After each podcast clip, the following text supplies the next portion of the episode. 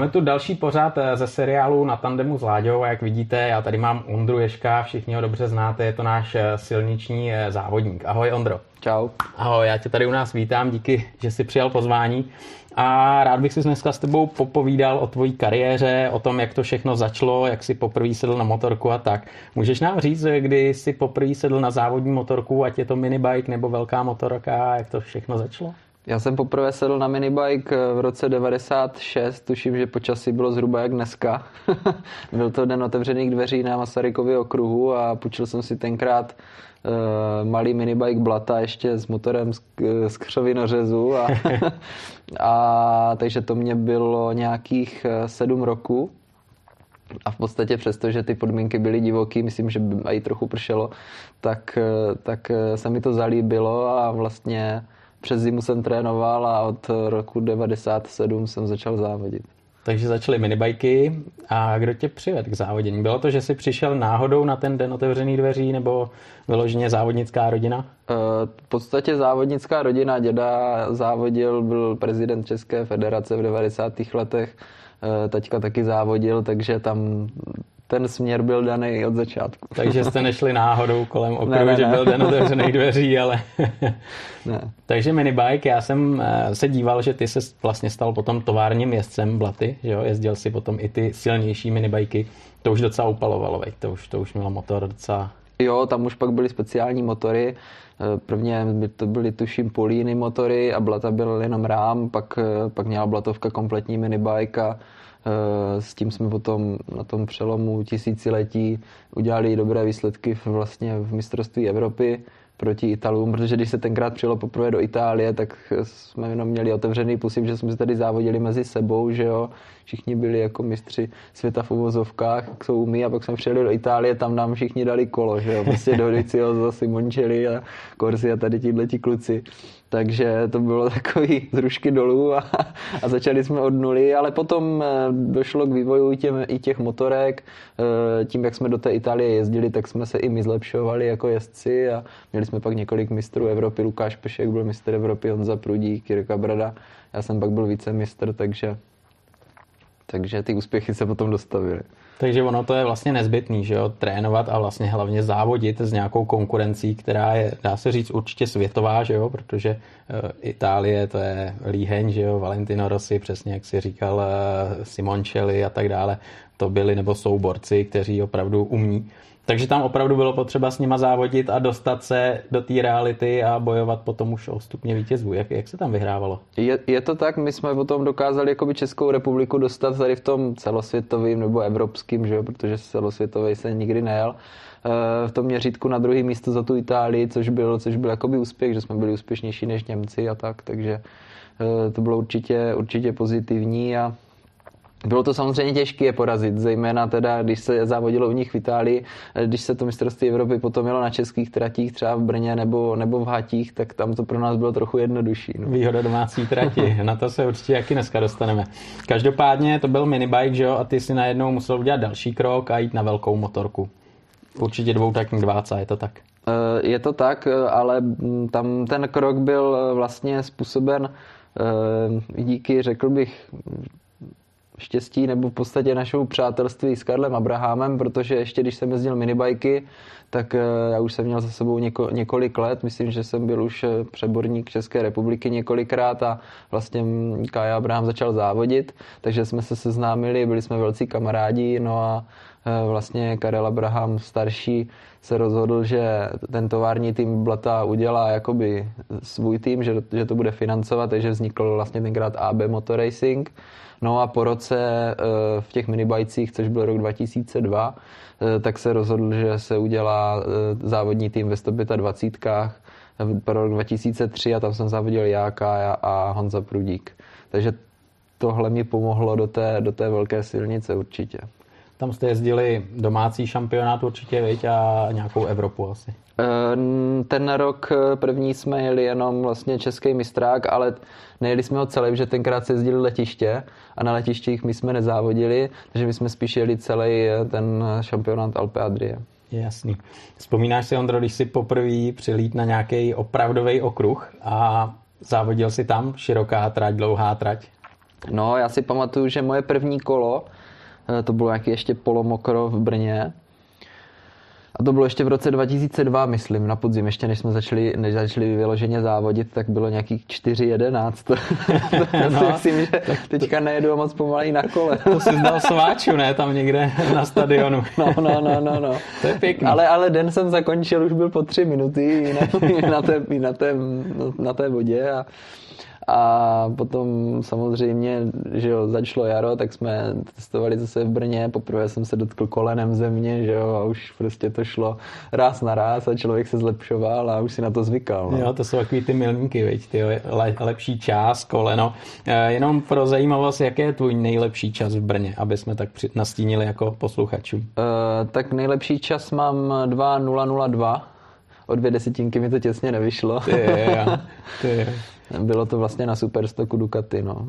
Takže tam byl rychlejší na Superstoku než na Superbike. No, bohužel. Bohužel, no. Paradoxně ono a kolikrát, že jo, to ovlivňuje spoustu dalších faktorů, že jo, jako jsou pneumatiky, povrch, ale stejně ten superbike, který je několikanásobně dražší, by měl být rychlejší. Jo.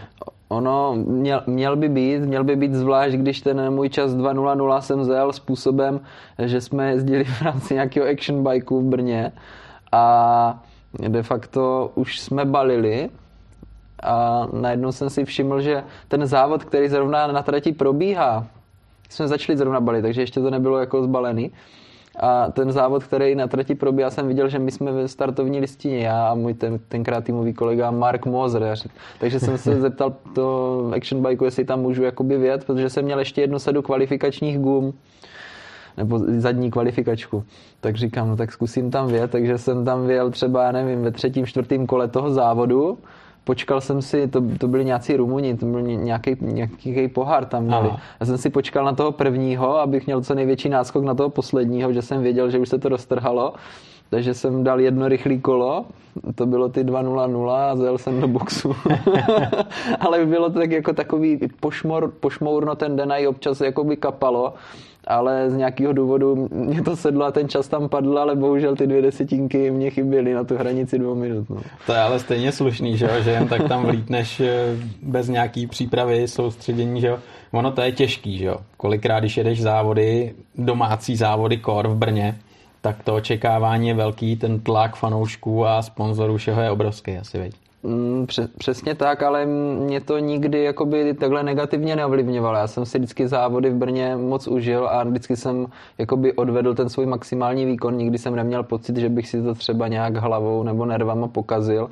Ehm, vlastně když jsem měl první závod Superstoku 1000 2009, tak jsem byl třetí v Brně, takže to byl pro mě velký úspěch. To, bylo, to bylo tenkrát super a uh, i ty superbajky v Brně, co jsem potom měl v tom roce 2018, tak v podstatě jsem odvedl nějaký své maximum té, té motorky, no bohužel ta motorka byla hodně pomalejší než ten Superstock Ducati, o který jsme se bavili, protože i při tom závodě, kde vlastně máš optimální podmínky a máš tam rychlý jezdce kolem sebe, tak myslím, že nejlepší čas jsem měl 2.01 ve warm-upu, jinak jsem nebyl schopen jet pod 2.02, takže to bylo jakoby moc špatný, no. Hmm. Ale zase přestože, teď možná skáču, přestože to byl jakoby můj poslední závod superbajcích, což jsem v ten moment ještě nevěděl, Jasně. tak tím, že se závodilo v Brně a věděl jsem, že to je asi jenom taková výjimka na jeden závod, tak jsem si to snažil užít a nějak jsem to, nějak jsem to neřešil, jestli motorka jede tak nebo, nebo onak. Jasně, ono je, ono je spoustu jako typů jezdců, že jo, někdo, třeba Karel Abraham, když tu byl, říkal, že ne, vůbec nemá rád domácí závody, naopak eh, ty zase jako jo, protože každý je jiný, že jo ale dokážeš třeba ty lidi, ty fanoušky vnímat, když projíždíš ten warm-up nebo zahřívací kolo, vnímáš to, že ti fandějí, potom samozřejmě asi ne, že jo? Když, když valíš závodíš, se soustředíš na jiné věci. Mm, v Brně vždycky je vnímám. I třeba, já nevím, když jsme trénovali a diváci tam žádní nebyli, já jsem věděl, že tam třeba, já nevím, přijel se podívat děda a šel se podívat na C, já jsem ho tam viděl, jako jo. Takže prostě jednoho člověka jsem tam viděl a když eh, vlastně při těch superbike Vrběticích při, přijedeš na, na C a vidíš tu plnou tribunu, tak prostě samozřejmě to vnímáš. Ale je pravda, že, je pravda, že e, to C je takový hlavní. Ostatní tribuny tolik nevnímám. Hmm, hmm. Jo, ono vlastně, když se tam sejde pár tisíc lidí, tak opravdu ten humbuk je, jako když je doma, domácí jezdec. Jo. A tenkrát ty si udělal třetí místo. Vzpomínáš na to? To muselo být jako euforie jako blázen. To bylo, to bylo super, bylo to trošku se, štěstím, se štěstím, protože já jsem odstartoval tenkrát špatně, já jsem myslím startoval z pátého místa, odstartoval jsem až třináctý. Uh, ale což bylo jakoby zvláštní, protože já jsem normálně mýval dobrý starty, ale zrovna ten závod mi nějak nevyšel. No a dostával jsem se dopředu a e, pak jsem se dostal do skupin, myslím, že s Xavi Foresem jsem tam bojoval a ještě, ještě s některými jezdci a Xaviho jsem prostě na cíl na, na pásce těsně nepředjel, ale díky tomu, že vepředu jel Simeon a Maxim Berger a Maxim Berger spadl v posledním kole, tak vlastně i to, že jsem toho Forese nepředjel, tak mě to nakonec stačilo na třetí místo. Byla to opravdu euforie, protože ta stíhačka byla, byla super. Navíc to byla moje debitová sezóna v tom světovém páru Superstoku, takže jo, na to vzpomínám moc rád. No. Takže se slavilo až do dalšího víkendu. do, oslavy nějaký bujary si ani moc nepamatuju, ale ten moment eh, té radosti na C, jak tam vlastně moji kamarádi přelezli plot a eh, tam jsme všichni společně slavili, tak to si vybavuju, to bylo super. To je paráda.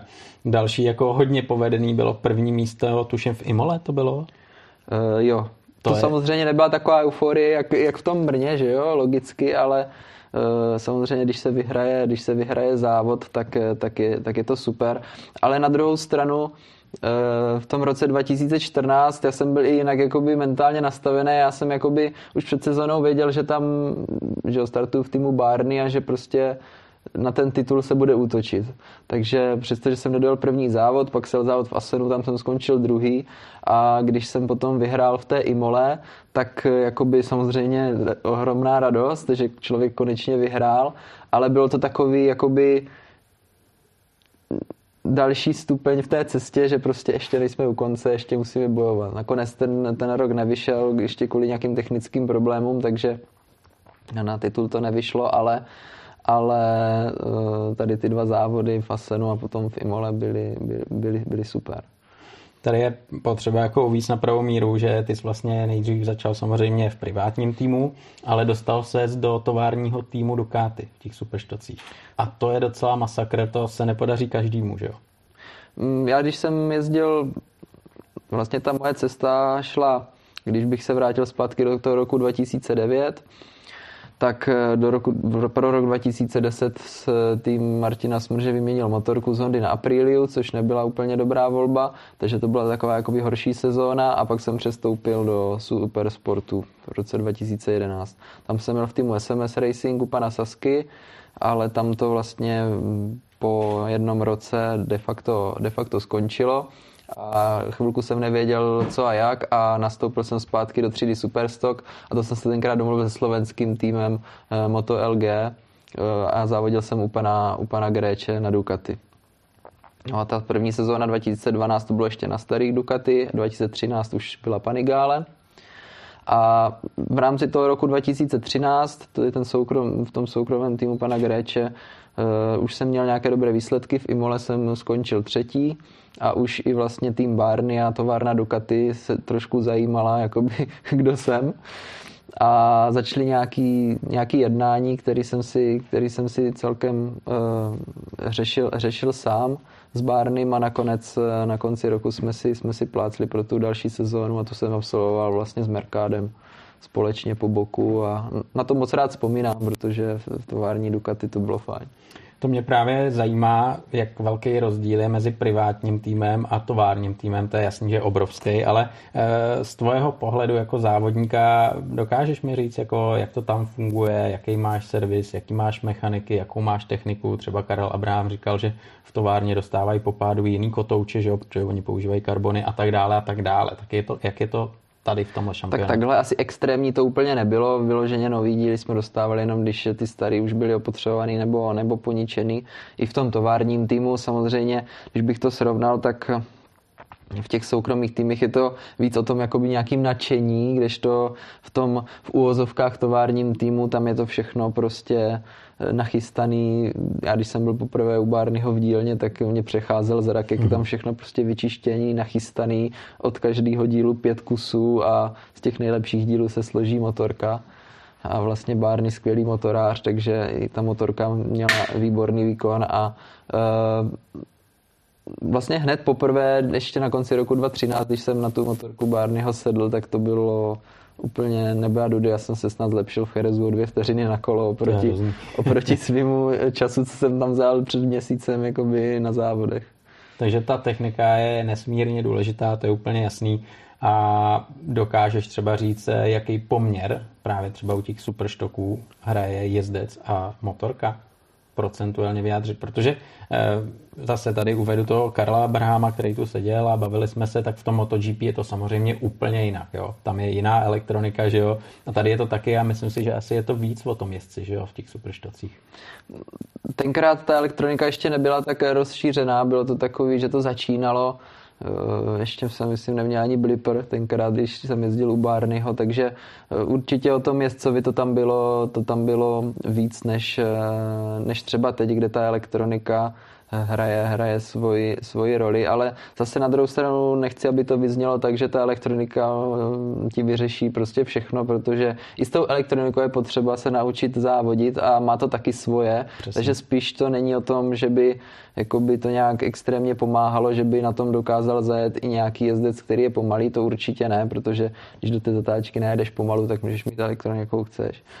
Eh, ale spíš je to o tom, že je potřeba změnit ten, ten jezdecký styl a navyknout se na to a společně s tou elektronikou jakoby spolupracovat a i umět říct těm technikům, eh, jak to chceš nastavit, aby ti to vyhovovalo. Takže je, v tomhle tom je to takový jiný a zase musím říct, že je to i jako docela zajímavá práce, že to není jenom prostě o přidávání plynu, o brždění, o nastavování podvozku, ale je to i o těch uh, pracích vlastně s čárama, jak my říkáme mhm. a mě to docela baví. Jsi inženýr, takže... jo, ale ekonomie, takže to... Jasný. Ale ono, ty motorky vlastně Superstock eh, vychází ze sériové motorky a jsou tam hodně omezené úpravy. A dokážeš nám trošku přiblížit, co znamená Superstock eh, litrový, co to je? Ona ta kategorie už vlastně není, že? Takže... No, to, co jsi jezdil ty. takže tenkrát to bylo tak, že to vycházelo stejně jak Superbike vlastně ze sériové motorky, ale ten, to množství úprav bylo omezenější. Jestli si dobře vzpomínám, tak byl tam úplně sériový motor, na ten se nesmělo, nesmělo sáhnout. Přední vidlice jenom cartridge, zadní tlumič samozřejmě se mohl vyměnit, výfuk, eh, i řídící jednotka, ale i eh, co se týče řídící jednotky, tak tam byla nějaká omezení, eh, nemohla tam být úplně jakákoliv. Takže ty časy na kolo Superbike, Superstock byly tak, já nevím, dvě, dvě tři vteřinky hmm. Navíc v těch superstocích jsme měli ještě, v těch světových jsme měli omezení, že jsme měli pouze tři, čtyři sady pneumatik na závod a byly to tvrdší směsi, než, než měli superbajky, takže i v těch pneumatikách byl, byl, byl velký rozdíl, protože já jsem měl občas obavy, kdyby jsme měli pneumatiky co superbajky, takže ty časy by se moc nelíšily. To by byl průšvih docela, no. ale ono to není sranda, jo, protože kolikrát se jezdí potom ty zimní testy a tam se podíváš na časy a opravdu tenkrát ty superštoky jako dávali, jak se říká, na zadek eh, třeba tím eh, privátním superbajkům, že? No, no, no. Je pravda, že když jsem tenkrát testoval poprvé s Barnem, tak to, to byla moje první zkušenost, kdy jsme testovali na trati společně s MotoGP. A uh, já si pamatuju, tenkrát mě přidal Espargaro, myslím, a pro mě bylo zajímavé, že v rychlých zatáčkách já jsem byl schopen s ním jakoby v pohodě jet, ale co mě učarovalo, tak ta jejich akcelerace z těch absolutních vracáků. A než jsem se z toho vracáku vyhrabal i s tou tvrdší pneumatikou, která se tam žvejkala, tak Espargaro přidal a to bylo, jak kdyby ho někdo vystřelil prostě. A tam ty, tam ty GPčka hrozně získávali. No. To byl Espargaro tenkrát možná na Yamaze ještě. Aleš Espargaro na té Yamaze, forward Yamaze, jestli. Jo, myslím, jo. že to byla. Ale hmm. samozřejmě jsem jich potkal víc na té trati, myslím, že úplně všechny, ale tohle mi utkvělo nejvíc. ale s jakýma jezdcema třeba ty si závodil, kteří potom byli nebo jsou v MotoGP, protože jich je hodně, že jo? Tak když se vrátím úplně do minibajku, tak Andrea Doviciozo, s tím jsem závodil. Uh, No a pak jsou tam všichni mladší než já, takže to si už jsem nezávodil. Vybavuju si teď jenom do Vyho. A Franco Morbidelli, Franco Morbidelli jezdil Superstock 600, když já jsem jezdil litry a v litrových štocích jsem závodil s Petručím. A dneska vlastně v apríli Savadory. Jo, a s Lorenzem Savadorem, ano.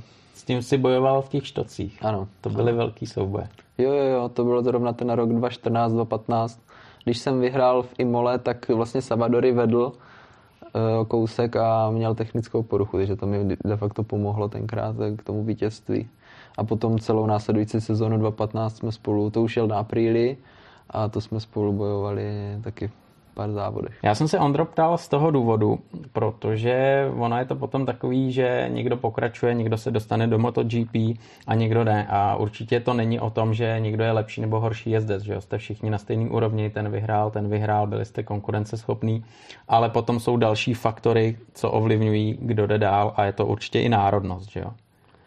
Určitě, já bych tě možná poopravil, nejsou všichni na stejné úrovni. Možná třeba co se týče té techniky na motorce jsou, ale potom, když přijde na lámání chleba v tom závodě, tak je to i hodně o hlavě, eh, kdo to má nastavený jak a jak dokáže vlastně ty své schopnosti přetavit v úspěch nebo, nebo ne. Takže eh, to bych určitě, určitě zmínil. Eh, politika, národnost, peníze samozřejmě v motosportu jsou, ale není to jenom, není to jenom motosport v dnešní době, takže to samozřejmě je, eh, je taky důležit, důležitou věcí třeba příběh Daniela Petruči, já ho neznám úplně přesně, ale on tenkrát ze Superstocku šel do MotoGP, ale on šel tuším do týmu Yoda, který jezdil úplně na chvostu no, no, a no. Eh, to angažmá si tam nějak dokázal, dokázal prostě zaplatit v týmu Joda jeli jenom lidi, nebo... To měl s Lukášem jel Peškem. tam, myslím, jeden rok jel sám a druhý rok jel s Lukášem Peškem, ale ten tým samozřejmě vydělával na tom, že ti jezdci tam donesli nějakého svého sponzora, jako ostatně hodně, hodně jiných týmů. A e, pak se dostal do Pramaku a tam teprve e, se rozjel. Takže určitě ty peníze měl, měl ty možnosti ale potom už eh, to s tím baťohem peněz jakoby dál nejde. Pokud chceš zajet výsledek, tak musíš být, eh, musíš být dobrý jezdec. A ono ve finále úplně každý jezdec, co jede MotoGP, tak za sebou e, někoho musí mít. Ať už je to že si Mira tenkrát vyhlídl e, vlastně otec Jorge Lorenza, tak dokázal na to zehnat peníze. Vždycky, vždycky ty peníze se někdy musí, někde musí zehnat, ať už je to bohatý tatínek nebo strýček, nebo si někdo sežene svoje sponzory, nebo prostě je takový talent, že si ho všimne někdo. Tak eh, bez peněz prostě do hospody ne. je to tak, no, je to tak. Eh, vlastně, když se podíváme na ten tovární tým Ducati, jak probíhají takovýhle námluvy? Jak, jak to probíhá? Co všechno vyjednáváš? S kým musíš jednat? Já jsem tenkrát jednal jenom s Barnym e, přímo. Tenkrát to bylo zajímavé, že Barney nemluví anglicky, já jsem tenkrát italsky ještě neuměl. To jsem se pak naučil až díky Barneymu, když jsem tam startoval, protože mě to jako nebavilo si s ním nepovídat. tak jsem se naučil díky tomu italsky. On na češtinu jako ne. No, na česky mu to nešlo. mu to nešlo ani anglicky, na to česky. Takže e, jo, v podstatě ty námluvy byly jednoduché tím, že jsme nemluvili, vždycky to probíhalo přes nějakého tlumočníka, eh, tak eh, v podstatě jenom na základě nějakých vzájemných sympatích a těch mých výsledků a, a hlavně toho úspěchu v té Imole tenkrát do třetího místa, tak eh, se Barney rozhodl, eh, že mě vezme. Samozřejmě i do, k Barneymu, do továrního týmu jsem musel přinést nějaké peníze, takže bez toho to taky nešlo. Jak třeba do tohohle mluví továrna Ducati, protože přece jen je to tovární tým.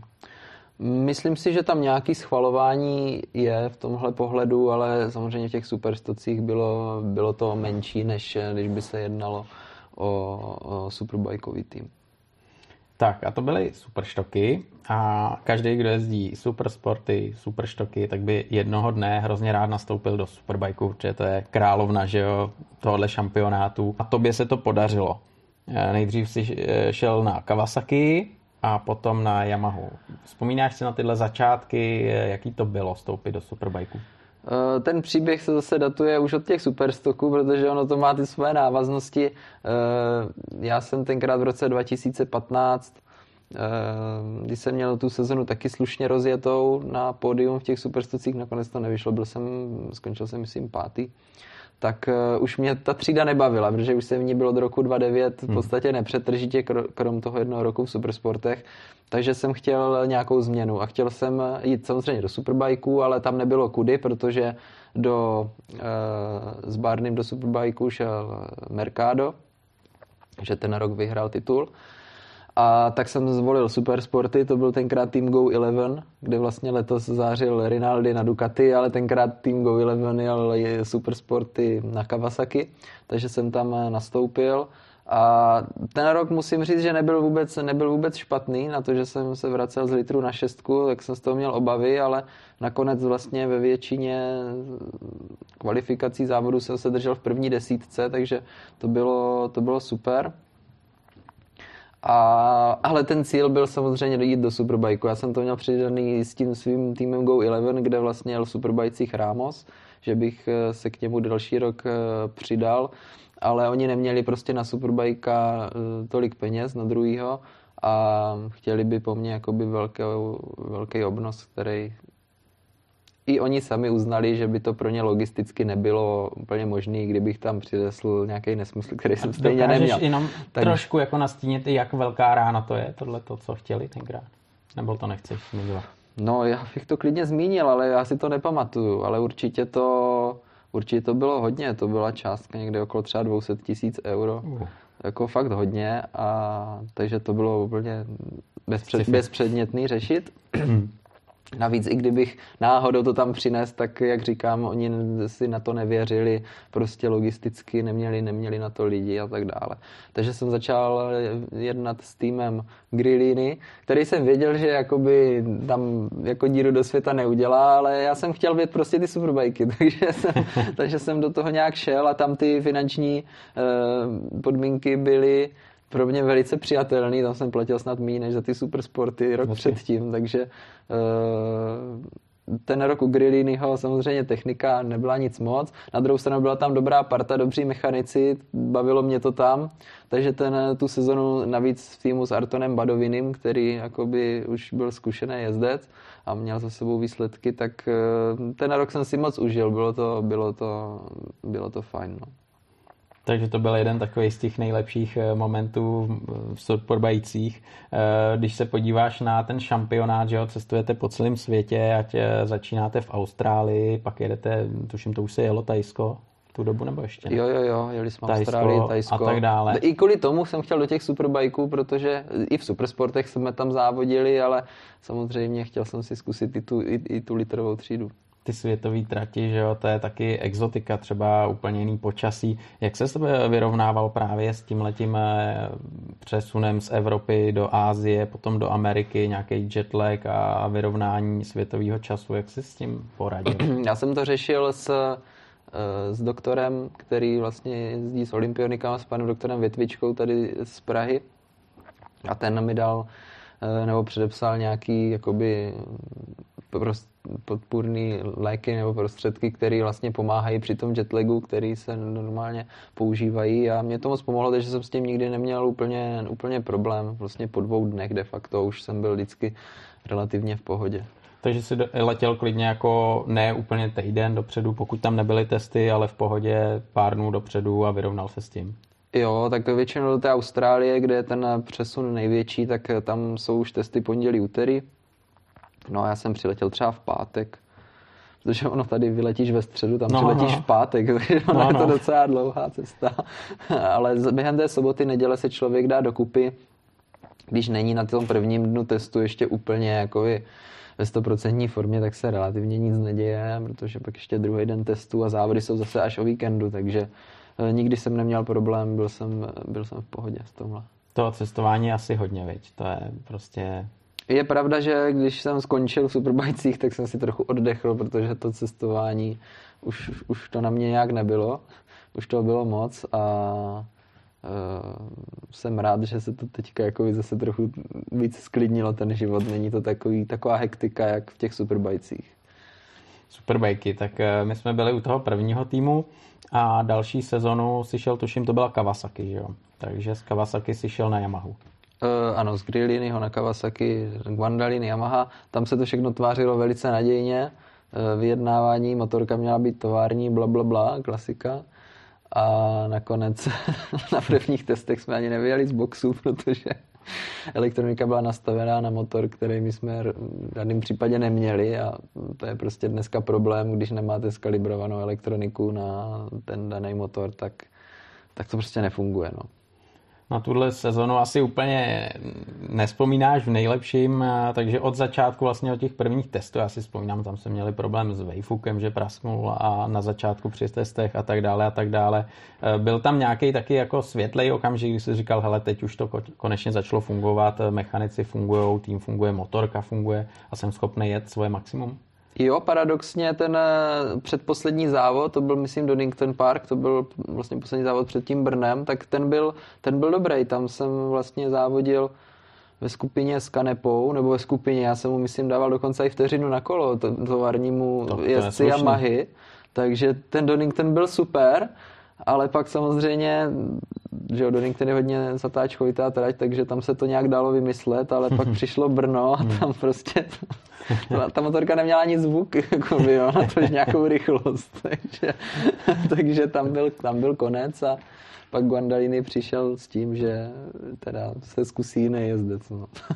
On hledal prostě chyby všude jinde, než, než eh, vlastně u svojí motorky, u svého týmu a, a nevěřil tomu, že to je. On prvně jako by mně přišlo, že jako vidí, že to je v té motorce. Ono to nebylo jenom motorce, on tam měl mechaniky, kteří to v životě třeba nedělali. To jsem jako trošku nechápal úplně. Hmm Eh, že vlastně Gondaliny, který měl tenkrát s Kubou Smržem velký výsledky, tak asi ví, jak se dělají závody a prostě když přijel do toho boxu, tak se jako musel smát, co se tam děje. To je blbý, s tím se Takže závodí. se pak i tomu jezdci blbě závodí, když nemůže věřit, jestli mu tam kluci nenamontují kolo naopak. No. Takže, takže v tomhle to bylo takový docela tristní a uh, pak Guandalin už nevěděl asi kudy kam, tak tak zkusil jiného jezdce. Karel Hanika samozřejmě zajel dobře na Laguna Seca, ale zase byla to zatáčkovitá tráť, stejně jak to Doningtonu. A pak vlastně Landreoci a Smrš a neměl nikdo ani jeden bod, takže tam jakoby... Tam se ukázalo, kde to zhruba je, ten problém. Tam, tam se to nějak potvrdilo. Ale Ondro, ono to je takový dost eh, zvláštní, že tvůj kamarád eh, Karel Hanika tě vystřídal vlastně. Jak, jak se tenkrát na to díval? Je to zvláštní, že bere zase Čecha, že jo, ten tým, že, že nešáhne třeba po Italovi, Španělovi, jiným jezdci, ale že vezme zrovna tvého kámoše. Tam já už se o tom ani nechci moc bavit, jo. Tam, tam to šlo nějak přes Kubu Smrže totiž tenkrát a ten tam vlastně dosadil Karla Haniku, ale já už si to přesně nepamatuju, jak to, jak to přesně probíhalo, protože že jo, bylo to taky vyostřené mezi Mnou a Kubou, potom, když on tam měl sám, Navíc tenkrát jako měl být manažer reprezentace, ještě, jestli se, se nemýlím, takže to bylo takový jako celý zvláštní a vypadalo to, že vlastně Češi tady proti sebe vystupujeme, když vlastně já jsem zaplatil peníze tomu týmu italskému a teď je za to jede jakoby jiný Čech, tak to vypadalo tak jako docela zvláštně, že No, to je blbý. Tohle je blbý, to téma necháme asi bejt, protože stejně nic nevyřešíme. Ne, tak ale... ono se to pak jako neřešilo, protože samozřejmě nějaký peníze tam zahučeli, protože jsem zaplatil tu sezonu celou, nebo téměř celou a objel jsem půlku, ale zaplatil to zejména můj sponzor Fanny a ten kvůli té částce se rozhodl, že jako nechce tam nějaký tahanice soudní, prostě mezinárodní řešit, protože přestože bychom to asi vyhráli, protože jsme to jakoby to bylo objektivně všechno zaplacený, tak, eh, tak jsme to neřešili a navíc ona to byla pro mě i úleva, protože to vlastně nefungovalo ten tým.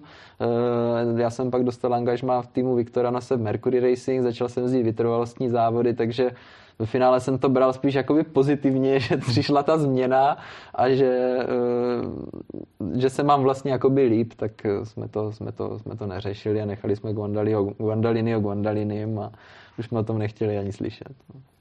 Já se stejně vrátím ještě jako k superbajkům, protože mě zajímá to, že vlastně závodíš během víkendu ve dvou závodech a když eh, je tam superpole, tréninky, máš toho ježdění opravdu hodně.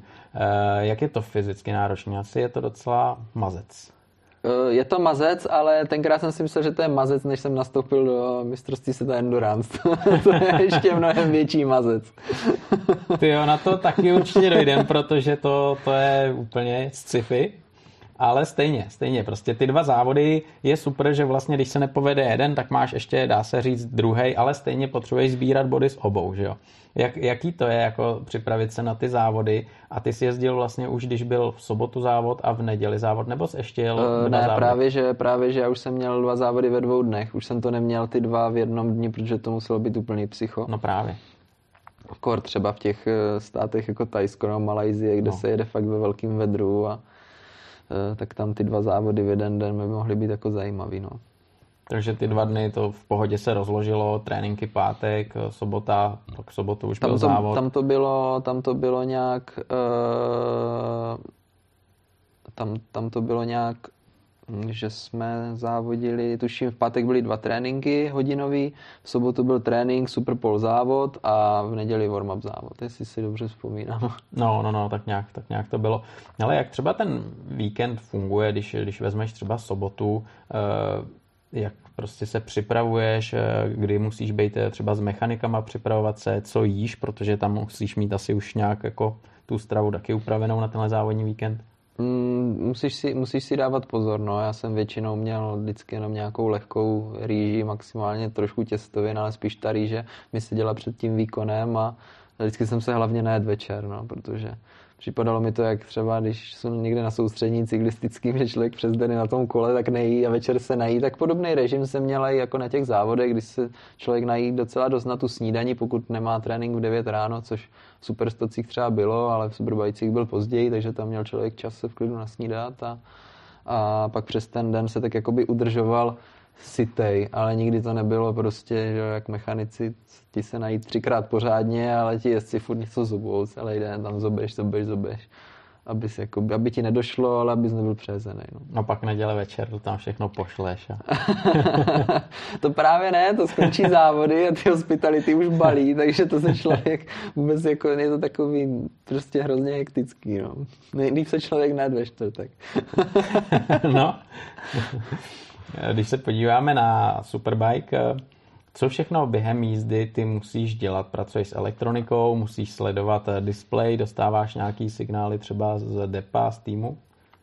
Máš tu signalizační tabuli, to, to je celkem běžný. A na displeji v poslední době už eh, běhají od ředitelství závodu nějaké, nějaké hlášky. Já jsem to tenkrát zažil, to bylo v začátcích před těma dvěma, dvěma lety, takže teďka už je to určitě ještě jinde. Ale de facto, co tě zajímá, čas na kolo ti běží na, na displeji, když, když eh, to tam ten tým má. A hlavně, co je nejdůležitější, tak se soustředit na tu jízdu a vnímat vlastně, co ti ta motorka dělá, ve které zatáčce, aby když přijedeš do toho boxu, aby to nebylo jenom o tom, že se tam jedeš vydýchat, ale i o tom, abys udělal práci s, s těma technikama. No. Eh, mě vždycky fascinuje, že vám ukazují cedule, že jo, kde máš svůj čas, kdo je před tebou, kolik máš kol do konce a podobně. Jak to dokážeš číst, když jedeš eh, skoro 300 km v hodině?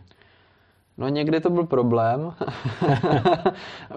Ani ne třeba kvůli té rychlosti, ale když třeba směl box eh, na konci rovinky a už tam potřeboval brzdit, tak tam už nebyl čas jako koukat na tu ceduli, takže někdy třeba jsem musel mechanika poslat třeba 200 metrů blíž, takže ten se docela nachodil, ale jako kdyby mi to ukázal před zatáčkou, tak je to zbytečný, no, to, co tam jako ukazoval tak tam najdeš ty informace, které tak nějak potřebuješ vědět o tom, o tom průběhu závodu. No, no, jinak, no. jinak jako ty víš, jo, samozřejmě, kde jedeš, eh, kde bojuješ, eh, jestli je tam nějaký kolář a podobně, to vnímáš. To, to, to vnímáš. Eh, Já jsem tam měl většinou jenom nějaký kola do cíle, pozici a případně, když mě někdo dojížděl, takže že mě dojíždí, někdy jsem tam měl informaci, kolik jede na lidí ve skupině a tak. Jsi ten jezdec, který se otáčí a kouká za sebe, jaká je situace, nebo jsou jezdci, kteří mají zásadu, že nikdy? Tak úplně zásadu nemám, ale jakoby moc se neotáčím. No. Není to, že bych se furt koukal, co se děje kolem. Valíš si svoje a si svoje, chceš no. vyhrát. Jo. To je jasný. Uh, Superbike, to je speciální motorka, aby jsme to taky přiblížili lidem, kteří úplně jako supersport, eh, nebo supersport, eh, motosport nesledují, tak je to vlastně sériová motorka v základu, ale k té sérii má asi hodně daleko, že jo? Hodně daleko, no, v podstatě jenom vypadá jak ta sériová motorka, ten rám vychází ze série, ale pak tam máš jiný předek, jinou kivku, všechno, všechno je jinak, jiný motor, jiná elektronika. To už Superbike už je hodně, hodně jinde než, než ta motorka z obchodu. Takže aspoň potom řekli, hele, budete mít aspoň nálepky světel vpředu, aby jsme to trošku Jo, jo, jo, přiblížili. jo, jo, a- přesně tak. Hele, ale ten rám, ten musí být eh, ze série, smí se do něj zasahovat, nebo nesmí do něj zasahovat? Do rámu si myslím, že se nesmí zasahovat. Nesmí, veď. Motor absolutně jak chtějí, že jo? Mm, Nebo jasně. absolutně, musí to zůstat nějak, ale ten vnitřek, to, to nikdo Vnitřek, neví, že jo? vnitřek je upravený, no. A ten rozdíl mezi továrním týmem a nějakým privátním je obrovský, asi protože je to o penězích. Oni tam pak v Superbajcích udělali to omezení otáček pro každou značku zvlášť, takže tam zase fungoval nějaký princip eh, té spravedlnosti, že když někdo měl špatné výsledky, tak si ty otáčky mohl zvýšit, naopak ten, kdo zase moc vyhrával, tak Kawasaki si je snižovala. Ani se přiznám, že ty pravidla jsem nesledal, to se furt měnilo a taky to začalo až když já jsem končil v Superbajcích, takže až, až ten rok, myslím 2018 takže mm, k tomu už nedokážu asi nic úplně přesněji, přesněji říct, ale takhle nějak to, eh, takhle nějak, nějak to fungovalo.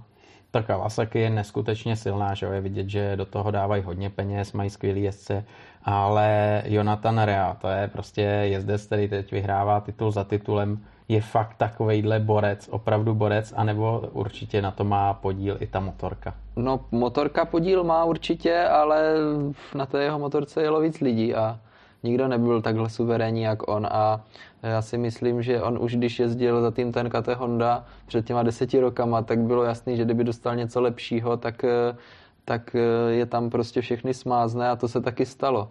A to, že tam pak vyhrával, když nastoupil na Kawasaki, tak to se dalo čekat, ale potom vlastně, jak přišel Bautista s novou V4, tak i že vlastně on loni to dokázal otočit a získat ten titul, tak to už eh, pro mě bylo jako vyloženě ještě o krok vejš. To jo.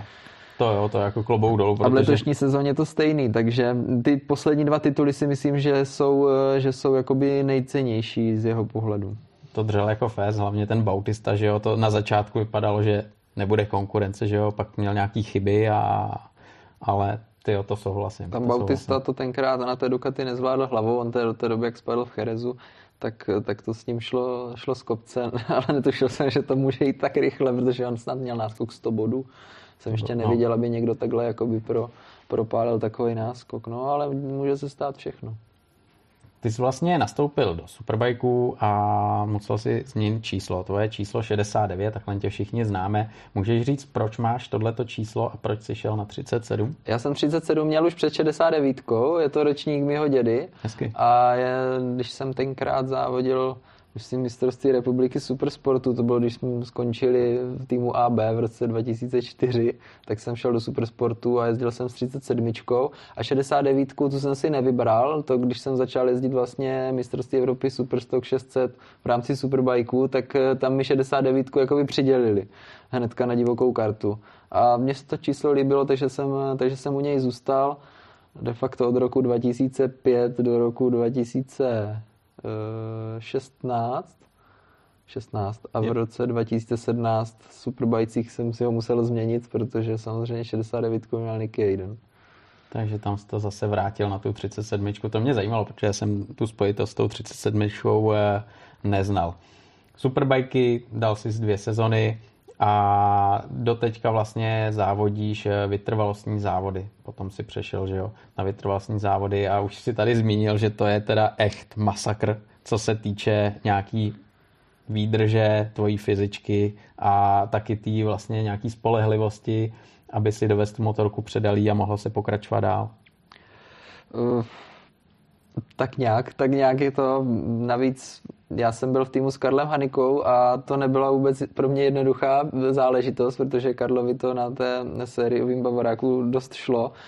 On byl schopen na, když to řeknu blbě, na úplně nekonkurenceschopné motorce dokázal stačit továrním týmům, což já jsem jako vůbec nechápal, jak jako dokáže, ale on prostě používal nějaký mototrojkový styl na tom a můžeš vyspovídat jeho, co konkrétně, jak by ti to on dokázal vysvětlit, protože třeba, když teď začal jezdit v týmu Yard, tak eh,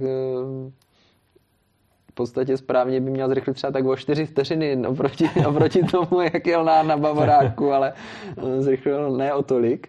Takže tenkrát na Bavoráku byl opravdu hvězdný. Takže já jsem se musel hodně snažit, abych eh, jako by byl, abych, abych když to řeknu, mu to nekazil, když jsme byli spolu v týmu. Takže já jsem musel celou tu hodinu, je to opravdu v uvozovkách kvalifikační tempo a to je 100%. Až, až, až na konci sezóny trošku na poslední závod o Šerslebenu, který jsme vlastně s Karlem absolvovali ve dvou, tak si myslím, že už to jako vypadalo docela dobře a dojeli jsme na pátém místě, takže to bylo, to bylo fajn, ale pro mě to byla i taková docela, docela škola a zase změna, protože ta motorka fungovala úplně jinak, než na co jsem byl zvyklý v těch superstocích a superbajcích, takže uh, jo, určitě, určitě to bylo pozitivní.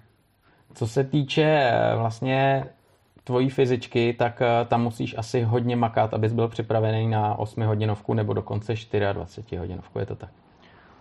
Je to, je to tak, myslím si, že nejlepším tréninkem je třeba cyklistika v tomto případě, kdy vlastně na tom kole eh, jedeš, jedeš hodně dlouho a to vytrvalost se ti, se ti zlepšuje, ale zase je to je trošku něco jiného, protože na tom kole třeba jedeš, já nevím, 5-6 hodin v nějakém tempu, kdežto na té motorce jedeš hodinu úplně naplno, prostě 160 až 180 tepů a pak hodinu a půl pauza. A zase hodinu naplno a zase pauza. A když takhle jedeš 24 eh, hodinovku, takže vlastně takhle jedeš devětkrát, tak eh, po té noci už toho máš fakt plný brejle. Jak třeba dokážeš eh, regenerovat nebo odpočívat? Máš šanci vůbec na chvíli třeba usnout během 24? My jsme v Mercury Racingu měli takovou strategii v noci, že se to nejelo první, druhý, třetí jezdec, ale že se to trošku střídalo, takže buď tam měli jezdec třeba tříhodinovou pauzu nebo dvě, dvou a půl hodinový, kdy se mohl jakoby jít vyspat, no. takže to byla určitě, určitě výhoda. Na chvíli si zdřímnul. Na chvilku si člověk zdřímnul, je to, je to, určitě to pomůže. Pak asi nějaký masáže nebo jo, občas nějaká masáž proběhla, ale zase nemohla být nějaká extra hloubková, protože to by tě ještě víc rozsekalo. Takže spíš člověk byl v takovým nějakým režimu standby, aby jako... To pak 14 dní spíš doma, ne? No, já jsem měl tu smůlu, že já jsem ty své první dvě 24 absolvoval, takže první jsem dostal chřipku den před závodem, takže jsem jakoby, myslím, čtvrtek, pátek měl horečku, v sobotu mě horečka jakoby ustoupila, ale celý jsem to objel na, na nějakých prášcích. A to jsme ještě s Karlem dojížděli ve dvou ten závod vlastně od rána do těch tří odpoledne, takže to jsem byl opravdu vyřízený, to byl tenkrát Boldor, což ještě ta lepší varianta, tam máš tu dlouhou rovinu, tam si trochu orazíš. Ale pak jsem měl Lemán a to prostě nevím proč, to jsem zase byl nemocný ne na těch závodech, ale třeba měsíc předtím a furt se mi ta nemoc vracela nebyl jsem schopen se toho zbavit, takže jsem vlastně do Lemán přijel už jakoby OK, ale byl jsem úplně zesláblej. Hmm, neměl jsi takovou tu fyzičku na No a tam se teda jakoby se mi poprvé stalo, že eh, ještě jsem tam měl velký pád v kvalifikaci, takže ještě rána do toho a na konci toho závodu já si pamatuju, že mě jakoby odešly svaly, já jsem nebyl schopen prostě ani jako přesedat. Jsem prostě jel snad o tři vteřiny pomalej na kolo a byl jsem jako rád, že žiju a jenom jsem se modlil, ať už to skončí. No. To, bylo, to bylo šílený. 24 hodin to musí být fakt velký masakr. No. A to jedete ve třech jezdcích a ty jsi říkal, že jste to dojížděli ve dvou. Uh, Ten, To to bylo, do, ne, to bylo eh, ta první 24, to jsme s Karlem dojížděli, dojížděli ve dvou. To Le Mans, o kterém jsem mluvil teď, tak to jsme jeli ještě s Iliou Michalčíkem, to jsme jeli tři celou dobu. A s Karlem jsme pak jeli do 8 hodinovku ve dvou, ale od startu v Oscherslebenu. Což se ta 8 hodinovka dá, na druhou stranu Oschersleben, tam furt hmm. cvičíš a ten stint měl přes hodinu, takže tam to bylo taky náročný. No. Jak je těžký nastavit motorku, když jste tři jezdci, klidně i dva jezdci, tak musíte udělat nějaký kompromis, že jo? Každý má rád něco jiného. A když se podíváme na tebe a na Karla Haniku, máte nějaký specifika, který prostě musíte oželit a říct si, OK, tohle bude ten kompromis. Eh, S Karlem to bylo úplně v pohodě, tam, tam jako co se týče pozice na motorce, tak eh, tam jsme se zhodli, tam nebyl žádný problém. Horší to bylo teďka eh, v týmu ERC, kde závodím teď, kde přišla Randy de Pinie a ten je o dvě hlavy menší než já a prostě chtěl si zúžit řídítka a to a tamto a já jsem na to pak sedl a říkám, ale kluci, to asi úplně nepůjde, takže jsem jim to zase vracel, abych se aspoň trošku, trošku, trošku svezl a, eh, ale, ale jo, tak nakonec vždycky se nějak eh, ten kompromis najde. Je to hlavně o té pozici, jak říkáš, stupačky, To je řídítka. hlavní, jakoby nějaký nastavení podvozku, s tím už se nějak dá, s plynem si pohraješ a trošku tomu pomůžeš, ale to už jsou malé niance, ale nejhorší je, když se necítíš pohodlně v té pozici, to je, to je nejhorší, jako když pak máš vydržet hodinu v kuse na té motorce, tak potřebuješ, aby ta pozice byla co nejpohodlnější, jinak, jinak si zbytečně dáváš a zbytečně přicházíš o sílu. No. Takže tam je výhoda, že s Karlem jste zhruba stejně vysocí, že jo? Protože Karel taky není úplně nejmenší jezdec, naopak. Není, on je trošku možná nižší, ale jakoby to nastavení jsme měli. Tak jak, tak jak on s tím jezdil, jsem přišel a myslím, že jsme s ničím nehejbali. Tak to je dobrý.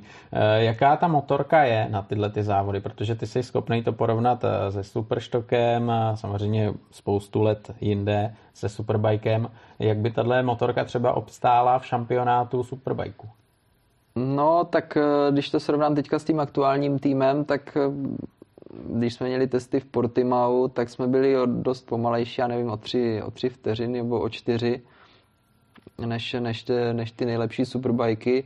Ale je pravda, že to bylo loni v lednu a měli jsme tam ještě technické problémy. Myslím si, že ještě třeba dvě vteřiny bychom dali dolů. Takže jakoby asi by se s tou motorkou byla by třeba na úrovni těch, eh, těch slabších motorek na konci startovního pole, ale není to až tak šílený rozdíl. A musí být asi nějaký kompromis, hlavně kvůli výkonu, že jo? protože ta motorka musí vydržet, není to závod na hodinu plus minus, ale jedeš fakt dlouho. Právě my jsme na té Ducati jezdili standardní motor a musím říct, že eh, v Le Mans se nedojelo teďka, ale nebylo to kvůli motoru. Ten, ten si myslím, že by vydržel, ale tam byl problém, eh, myslím, s výfukem, eh, který, který nevydržel. Takže je to tady o těch, je to tady těch kompromisech, máš tam mají větší nádrž, je to, je to přece jenom eh, jiná, jiná motorka. A když třeba pak teďka jel v tom našem týmu Silvan Barrier, který jede superbajky na Ducati, tak říkal, že ten rozdíl v tom výkonu je tam, je tam, je tam značný. Hmm. Ta motorka používá jiný pneumatiky asi, že jo, to je jasný, taky musí něco vydržet. Eh, Co třeba ten tým dokáže měnit během závodu? Vy tam měníte pneumatiky, tankujete, cvičíte nějak eh, tohleto speciální, eh, tu zastávku, to musí být taky docela jako mazec, že jo? Určitě se to, určitě se to trénuje, některé týmy to trénují víc, některé míní. V Mercury Racingu jsme to měli hodně vychytaný, tam to bylo 6 vteřin výměna kol a 6 vteřin tankování, takže tam to bylo, to bylo jeden z nejrychlejších koncertů, který jsem kdy viděl. Hele, co třeba destičky? Eh? Destičky, destičky, ty se měnily v závodě, ale teďka ti bych ti kecal, kdybych měl říct kolikrát, ale eh, minimálně jednou se měnili, nevím jestli i při 8 hodinovce. To si nepamatuju, protože jako jezdec se soustředíš na, na, jiný, na jiný věci, než to jestli mechanik mění destičky. To je jasný. A třeba, když se střídáte, tak máte nějakou strategii už vymyšlenou před závodem, víte, jak budete střídat a někdy se stane, třeba nedávno jela Yamaha, že, jo, že ten zkrácený závod dojel jenom jeden jezdec. Eh, Byl to Kanepa s Hanikou, tuším, že jo? No, jel jenom kanepa, ale no. to bylo proto, že to byla tříhodinovka že, ve finále, hmm. protože tam pršelo v Sepangu. Takže vy máte jako domluvený, že pojedeš třeba, nevím, hodinu a půl, pak jede další a během toho závodu třeba si domlouváte, řeknete, hele, pojedeš tolik a tolik, nebo už máte nějak... Tam je to vždycky první, druhý, třetí jezdec, většinou se to jakoby nechává eh, ta strategie a Samozřejmě, když je nějaká speciální situace, třeba konec závodu a ví se, že ten jeden jezdec je rychlejší než ten druhý, tak pokud eh, ten jezdec má sílu, ten druhý je třeba nachystaný a když ten přijede a řekne, že je OK, že ještě může pokračovat, třeba, že tu půl hodinu ještě dojede, tak jenom kývne a skáče na tu motorku znova a, a pokračuje. To vlastně byl případ toho Kanepy s Karlem, Karel už byl jako ready, že na to skočí a, a Kanepa ho odstrčil. A, ale tam to bylo vyloženě, že to Kanepa si vymyslel, tam ani tým s tím nepočítal a Kanepa odstrčil Karla a skočil na to, ale tak vyplatilo se Tenkrát to, protože, to vyšlo, no. protože na, na té vodě v Sepangu fyzicky se to dá vydržet, samozřejmě trošku pakárné, tři hodiny v kuse, ale, to. ale dá se to fyzicky vydržet, tak Kanepa si na to věřil, navíc kor, kor, když je ta trať mokrá, tak je lepší, když jede jezdec, který už to má najetý, než když tam na to skočí druhý jezdec, který že jo, přece jenom na té vodě si musíš chvilku zvykat a nějaký čas bys ztratil. Někdo má vodu rád, angláni podobně, někdo vůbec. A jak seš na tom ty s vodou? tak mě zrovna tady ten konkrétní závod Sepangu vyšel. My jsme se po startu, to startoval Luis Rossi, jsme se propadli až někde na 23. místo, ale potom jsem ho vystřídal já, tam my jsme vlastně jeli každý jeden stint, nebyli jsme jak kanepa, takže začal Rossi, pak jsem jel já a předával jsem vlastně Randymu a já jsem nás dostal do, do top desítky nebo na devátý místo, možná z toho 23. takže to bylo opravdu jakoby super stint pro mě a, a e, Randy potom udržel desátý místo. On se taky ještě dostal před pár týmů, ale tam zase zezadu šel Morbidelli, který vlastně v tovární Amaze tam měli nějaký pád, myslím Vandermark. tam spadl ve druhém stintu, takže oni dotahovali a nakonec, nakonec nás, nás předjeli ale nakonec jsme skončili desátí, což byl tenkrát pro Ducati výborný výsledek, ale prostě byla to tříhodinovka, nedá se to úplně brát jako, že to byl regulérní endurance závod. Když jedeš, tak jedeš, eh, asi nemůžeš jet úplně 100% na krev, musíš tam mít rezervu, že jo? protože když to rozbiješ, tak je komplet jako po závodech, eh, ale když to rozbiješ málo, tak máš šanci ještě motorku asi dovíst a opravit že jo? No, no, no, to teďka, to je zrovna můj poslední závod, kde, který jsem měl u Boligra, tam jsem byl na hostování vlastně svého týmu ERC. A to byl dobrý závod, tam jsem vlastně startoval, jeli jsme někde kolem 9. 8. místa, bylo to, bylo to fajn ale eh, pak jel vlastně Švéd, Holandian, moji týmoví kolegové a pak jsem měl znovu já. A udělali jsme chybu, že jsme nevyměnili pneumatiky, chtěli, chtěli jsme udělat double stint, ale měli jsme tam jakoby měkkou směs a ona, když se začalo oteplovat, tak eh, fungovala hůř. A mě to prostě v jednom místě z ničeho nic nakoplo a já jsem bohužel spadl, ještě tak blbě jsem se bouchl do hlavy, že jsem měl otřes mozku a, ale samozřejmě první, ať se bouchneš nebo dobouchneš první, co tak rychle dovést motorku, že jo. Tak Když jsem, jsi při vědomí, tak... tak... jsem se k ní nějak takhle, jak po třech pivech doby, dobelhal, sedl jsem na ní a, a jel jsem, ale mě nefungovala přední brzda, kterou jsem poničil tím pádem a tam v, té, v jedné pasáži se to i trošku dostává z kopce. Já si, jak jsem dostal do té hlavy, tak jsem úplně nevnímal, kolik jedu a najednou jsem zjistil, že jedu moc rychle a že to asi neubrzdím. Ale na druhou stranu nejel jsem nějak rychle, jo, takže jsem měl do těch gum a říkám, to, to nebudu zahazovat, to, to je škoda. To jako, takže jsem to nějak ustál, že jsem to hodil do smyku a narazil jsem jakoby kolama do těch gum, takže vlastně jenom tak jakoby jsem se opřel o ty gumy. Znovu jsem teda spadl během dvou minut, ale znovu jsem to zvedl, dojel jsem do boxu a tam teda mechanici na první pohled udělali skvělou práci, protože tu motorku spravili za pět minut, tvrdili, že všechno funguje, že všechno zkusili, no ale vyjel Nigel Wellraven po mně a zůstal mu vyset plyn.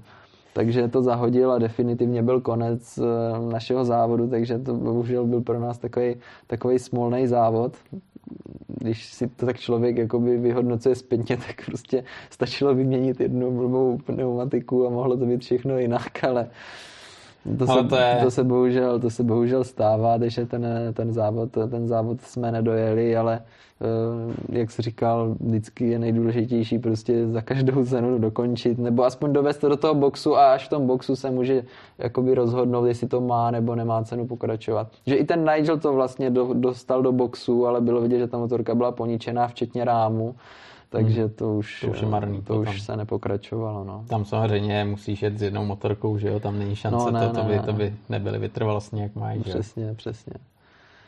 Ondro, já jsem před nějakým časem zaregistroval, že ty jsi, mluvilo se o tom jménu, že bys mohl být náhradníkem v MotoGP na nějaký závod. Je to pravda nebo to není pravda? No kdysi. Kdysi, je to hodně dávno. Uh, to to nebylo jenom v teorii, to byla i v podstatě praxe. Já už jsem měl u Hubíka navrženou kombinézu, bylo to v roce 2012 a bylo to v době, kdy jel Kaja Abraham na Ducati ano. za tým AB Motorracing a nemohl jet v Mugellu, takže Karel zavolal mě, jestli bych nechtěl jet, tak já jsem souhlasil, ale potom mě jakoby nepustila do Hrna. Myslím si, že Ducati mě schválila, ale eh, neschválila mě Irta, protože že jsem nikdy nejel na Ducati a tenkrát jezdil na Ducati Rossi a trošku se s ním pral, takže se jako říkalo, že Ducati je nebezpečná a tak dále.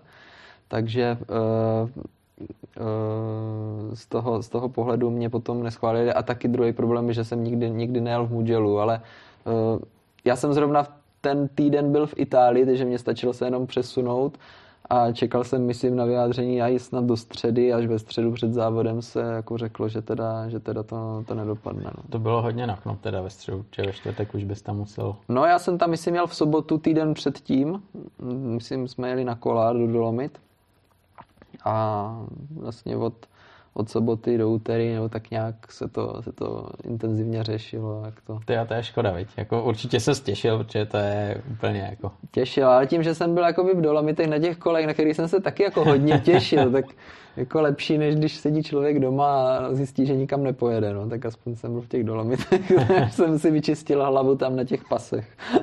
to je jasný, to je jasný. Hele a sví se, jako ty ses nesves nikdy na MotoGP motorce, že jo? Nebo byla někdy šance třeba si to vyzkoušet jako mimo?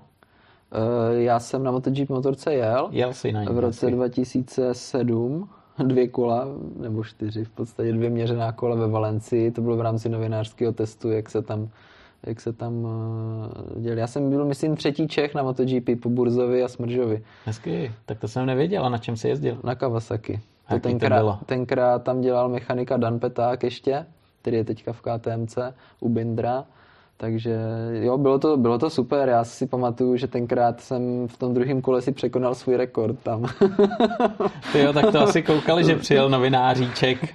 Ne, tak věděli, že jsem závodník, ale mě tenkrát bylo 18 let, takže já jsem byl docela mladý a bylo to domluvený jako s českými autocyklovými novinama, že pro ně bude jakoby ten test a, a s českou Kawasaki a taky tím, že tam byl mechanik Dan Peták, tak se to tak všechno jakoby spojilo a nakonec to bylo možné se, se na té motorce svést. To je mazec. Já ani nevím, jestli se to dělá dodnes, ty novinářské testy už myslím. Ne, ne, nedělá, oni hlavně argumentují, že eh, lidi nejsou schopní zahřát ty brzdy a pneumatiky, že by to bylo nebezpečný hmm. a pak jsou, že jo, samozřejmě úplně další věci, které jako jo, to zakazují. Superbajky se testovaly, to jo. Ale jaký, jaký byl pocit na té motorce? O kolik si třeba překonal ten svůj čas? Myslím, že jenom o vteřinu, no, ale bylo to prostě hned v druhém kole, takže kdybych měl další kolo, tak určitě další tři vteřiny by tam padly, protože ta no, motorka, to byla, jsem si připadal jak na kolejích, to bylo úplně, jsem tenkrát jezdil Superstock 600, na sériových gumách v podstatě a najednou jsem seděl na MotoGP, tak to bylo jak to, to, to bylo neskutečné. Malá, no. lehká tak kdy... a brutálně silná. No, no, jo. v vozovkách, jak kdybych sedl, kdybych sedl z nějaké Felicie do, do Ferrari. Jako. To bylo opravdu neskutečný rozdíl. No. A čí to byla motorka tenkrát? To byla motorka Antony Vesta. Hmm. A jeho týmový kolega byl právě Randy Depiny, takže teď jsem mu to všechno popisoval, jak jsem tenkrát jel v podstatě na jeho motorce, protože tam byly dvě ty motorky, tam se dalo jezdit na jeho i na, na té vestové a jsem zrovna, mě, na mě vyšla ta, ta vestová, no. Ty jo, tak škoda, že, že nebylo těch kol víc, že... ale oni vědí, proč to půjčej, že jo, ne, nemyslím tobě, ale když tam je nějaký novinář, mu to půjčí na dvě kola. Ale on to byl tenkrát dobrý čas těch dvou kolek. Já myslím, že jsem vzal stejný čas jak Alex Krivie, který tam měl po mně na té, na té Kawasaki. Ty jo, tak to mohla přijít eh, nějaký angažmá, ne? Do, do, to, to asi do MotoGP, no já vím, to už je, to, to už je těžký. Ondro, já se tě závěrem zeptám, co tě teďkom čeká, na, na čem budeš pracovat, jaký další závody tě čekají? Uh, závody nevím, protože samozřejmě teďka ta doba je dost, dost šílená. Nicméně já bych měl prodloužit smlouvu s týmem ERC na příští sezónu, takže bych měl pokračovat na Ducati. Takže na to, se, na to se těším, na to se už připravuju, protože po posledním závodu festivalu dal jsem si trošku volna a teďka zase už se dostávám zpátky do, trošku do formy, protože ty mě řekl, že bychom měli mít první testy v lednu v Cherezu. Tak uvidíme, jak to, jak to, to bude. asi společně se Superbikem, asi myslím, tak já věřím, že už se ta korona krize nějak dá trošku do nějakého stabilnějšího režimu a že už se bude dát tady trošku plánovat, protože letos to bylo takový prostě hmm, divný, no. Jak se na to připravuješ? Zůstáváš pořád v tréninku, abys byl připravený, abys mohl naskočit, jezdit, to je asi jasný, ne, když budeš podepisovat smlouvu. Jo, jo, jak já jsem si teďka udělal nějaký svůj tréninkový, tréninkový plán, aby, aby ten základ tam byl a, a pak se do toho přidá ta motorka a chci být připravený na maximum.